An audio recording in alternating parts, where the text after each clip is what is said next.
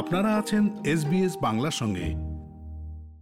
দু হাজার চল্লিশ সাল নাগাদ অস্ট্রেলিয়ান ডিফেন্স ফোর্স তিরিশ শতাংশ বৃদ্ধি করে এর আকার এক লক্ষ অতিক্রম করার পরিকল্পনার কথা ঘোষণা করা হয়েছে। অস্ট্রেলিয়ার ডিফেন্স ফোর্সে যোগদানের ক্ষেত্রে বাংলাভাষীদের কতটুকু সুযোগ রয়েছে? দ্বৈত নাগরিকত্ব কি এক্ষেত্রে অন্তরায়? পার্মানেন্ট রেসিডেন্সি ভিসাধারীরা কি এতে যোগ দিতে পারেন? এরকম নানা প্রশ্ন নিয়ে কথা বলছি এডিএফ এর বাংলাভাষী একজন সদস্য মাকসুদুল হক সাকিবের সঙ্গে।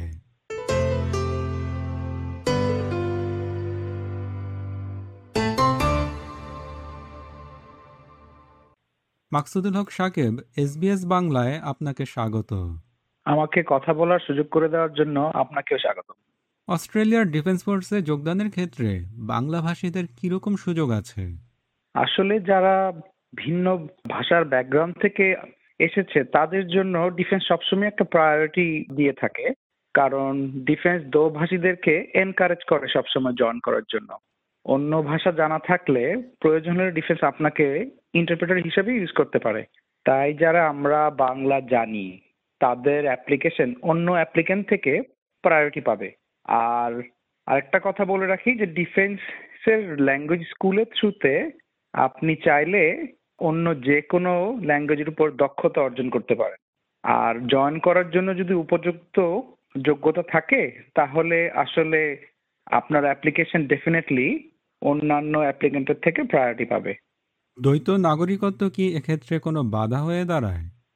জি না দ্বৈত নাগরিকত্ব কোনো বাধা হয়ে দাঁড়ায় না এবং এজন্য আপনাকে নাগরিকত্ব পরিত্যাগ করতে হবে না। যারা এখনও অস্ট্রেলিয়ার নাগরিকত্ব পাননি সেরকম পার্মানেন্ট রেসিডেন্সি ভিসাধারীরা কি এডিএফ এ যোগ দিতে পারেন? জি, যারা নাগরিকত্ব পাননি, কিন্তু যারা পার্মানেন্ট রেসিডেন্সি তারা এডিএফ এ জয়েন করার জন্য এলিজিবল আপনি অ্যাপ্লিকেশন জমা দেওয়ার পর থেকে আপনার সিলেকশন বাছাই পর্ব সব কিছু হতে হতে বেশ কিছুদিন সময় লাগে। এবং এডিএফ যেটা করে, সেটা হচ্ছে আপনাকে জয়নিং লেটার আপনার সিটিজেনশিপের পরেই দিবে। তো আপনি অ্যাপ্লিকেশন জমা দেওয়ার পর থেকে প্রসেস শুরু হয়ে যাবে কিন্তু ফাইনালাইজ হবে আপনার সিটিজেনশিপ হয়ে যাওয়ার পরে। তার মানে যারা পিআর ভিসাধারী তারা আবেদন করতে পারবেন কিন্তু চূড়ান্তভাবে এই কাজ পেতে হলে তাদের নাগরিকত্ব পাওয়া পর্যন্ত অপেক্ষা করতে হবে। জি। আচ্ছা এবার আপনার বিষয়ে আসি। আপনি কবে এডিএফ এ যোগদান করেছেন? আর এর পেছনে কি কোনো অনুপ্রেরণা ছিল? জি আমি দু হাজার বারো সালের জুনের নাগাদ যোগদান করি। আসলে আমার শৈশবই ছিল আমার অনুপ্রেরণার কারণ। ছোটবেলা থেকেই আমি বাংলাদেশ ন্যাশনাল ক্যাডেট কোরের গর্বিত সদস্য ছিলাম এবং আমি গভর্নমেন্ট স্কুলে থাকতে রেগুলার বিএনসিসি করতাম। সেই বিএনসিসি করার থেকে আসলে আমার স্বপ্ন ছিল যে কোনো একটা সময় ইউনিফর্ম পরবো।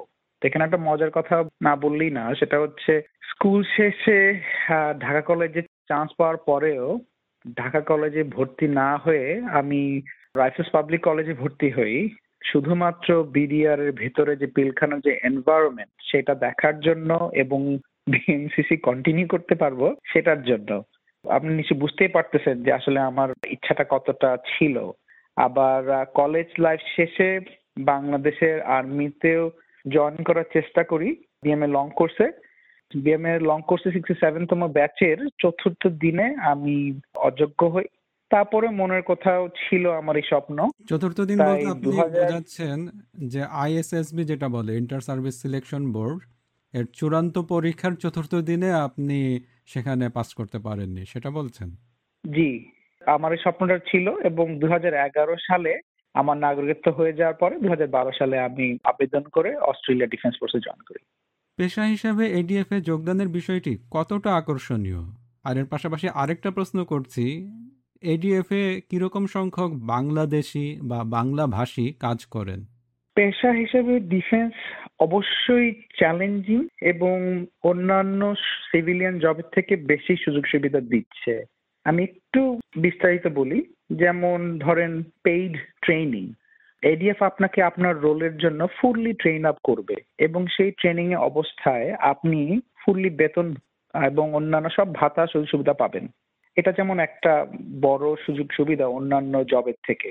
আবার যদি আরও বলি, যেমন এডিএফ এর সরকারি চাকরির মতো আপনিও সেম স্কেলেই বেতন পাবেন এবং সেটা ছাড়াও আপনি অতিরিক্ত ভাতা পাবেন, যেমন স্বল্প ভাড়ায় বাসা ব্যবস্থা, চিকিৎসা সুবিধা এবং চিকিৎসার সুযোগ সুবিধা বলতে এখানে আরেকটু খুলে বলি, আপনি নিজের জন্য তো পুরোটাই পাবেন আপনার পরিবারের সদস্যদের জন্য কিছু কিছু সুখ সুবিধা পেয়ে থাকবেন।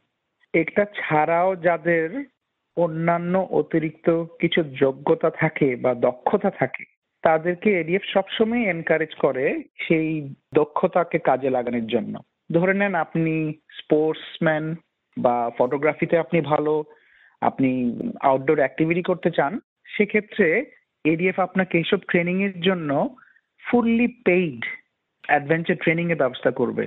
আমি যদি আমার নিজের উদাহরণটা দিয়ে থাকি, তাহলে আমি বলব দু হাজার তেরো দু হাজার চোদ্দ, দু বছরই আমি অস্ট্রেলিয়ার ডিফেন্স ফোর্সের ন্যাশনাল টিমের হয়ে England India Pakistan West Indies ওদের এগেনস্টে আমরা, আমাদের একটা ক্রিকেট টুর্নামেন্ট ছিল, সেটা আমরা ক্যানবেরি স্টেডিয়ামে খেলি।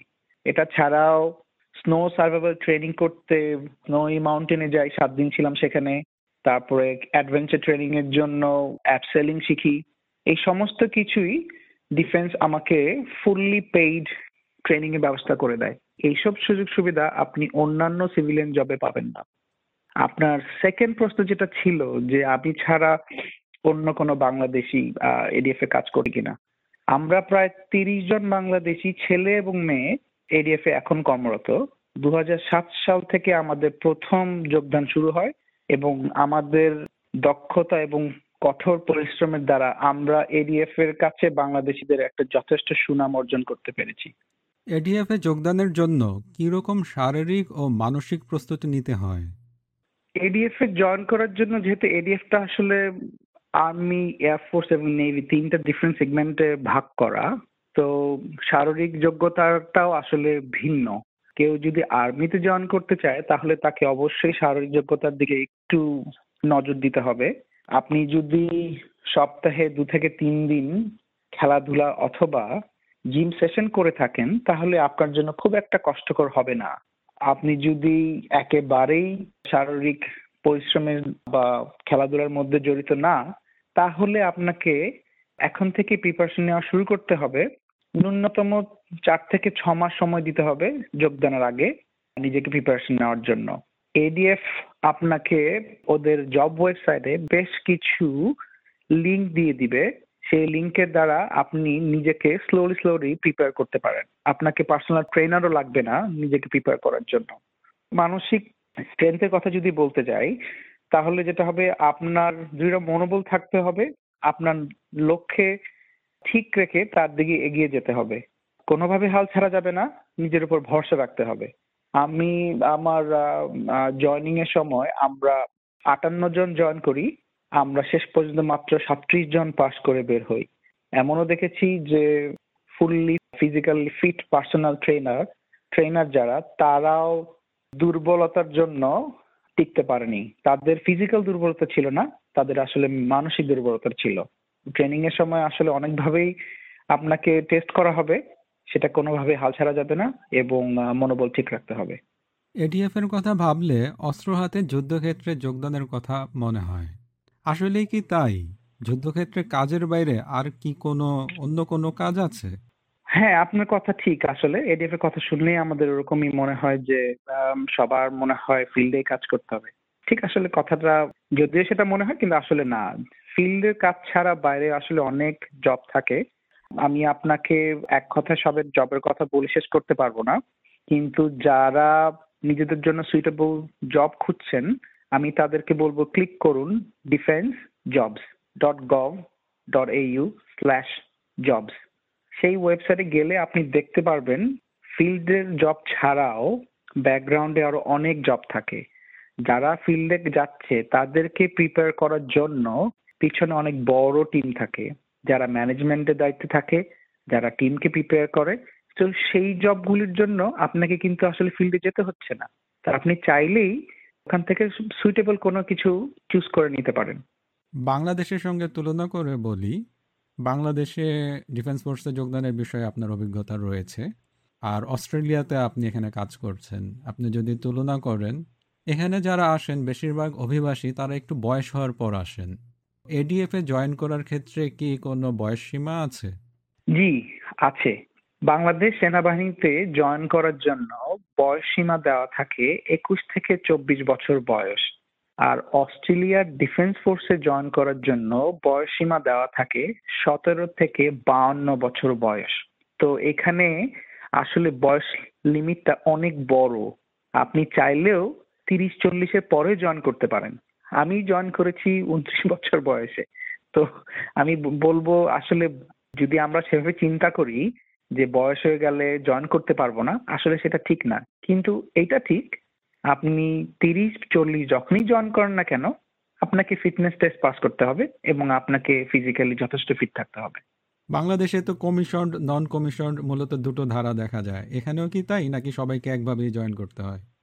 না, এখানেও দু ধরনের, কমিশনার নন কমিশনার যারা কমিশনার র্যাঙ্কে জয়েন করতে চাচ্ছেন, তাদেরকে অবশ্যই এডিএফ এর কলেজ থ্রুতে যেতে হবে অ্যাডফা সেখান থেকে আপনি আঠারো মাস অথবা চব্বিশ মাসের ট্রেনিং শেষ করে জয়েন করবেন। আর যারা নন কমিশনার হিসেবে জয়েন করতে চান, তাদের জন্য তিন মাসের ট্রেনিং সেটা হচ্ছে ওয়াগা ওয়াগাতে, যেটা নিউ সাউথ আর ভিক্টোরিয়া বর্ডারে। সেখান থেকে মিলিটারি কলেজ থেকে পাশ করে আপনাকে জয়েন করতে হবে। মাকসুদুল হক সাকেব এসবিএস বাংলা শ্রোতাদের উদ্দেশ্যে আর কিছু বলবেন? আমি শ্রোতাদের জন্য বলব, আমরা আমাদের কমফোর্ট জোন থেকে সবসময় বের হতে দ্বিধাবোধ করি। একটা জবে সেট হয়ে গেলে আমরা সেখান থেকে সহসা বের হতে চাই না। কিন্তু আপনি যদি চারপাশে একটু লক্ষ্য করে দেখবেন, অস্ট্রেলিয়াতে অনেক অপরচুনিটি আছে। এই দেশ তো আপনাকে অনেক কিছু দিচ্ছে পার্মানেন্ট রেসিডেন্ট হয়ে যাচ্ছেন সিটিজেনশিপ হয়ে যাচ্ছে। তাহলে কি কখনো ইচ্ছে করে না যে দেশের জন্য কিছু করি? যদি সেটাই করে তাহলে এডিএফ না কেন? এটা ঠিক যে আপনি যদি এডিএফ এ যোগদান করতে পারেন আপনার জীবনযাত্রার মান উন্নতই হবে।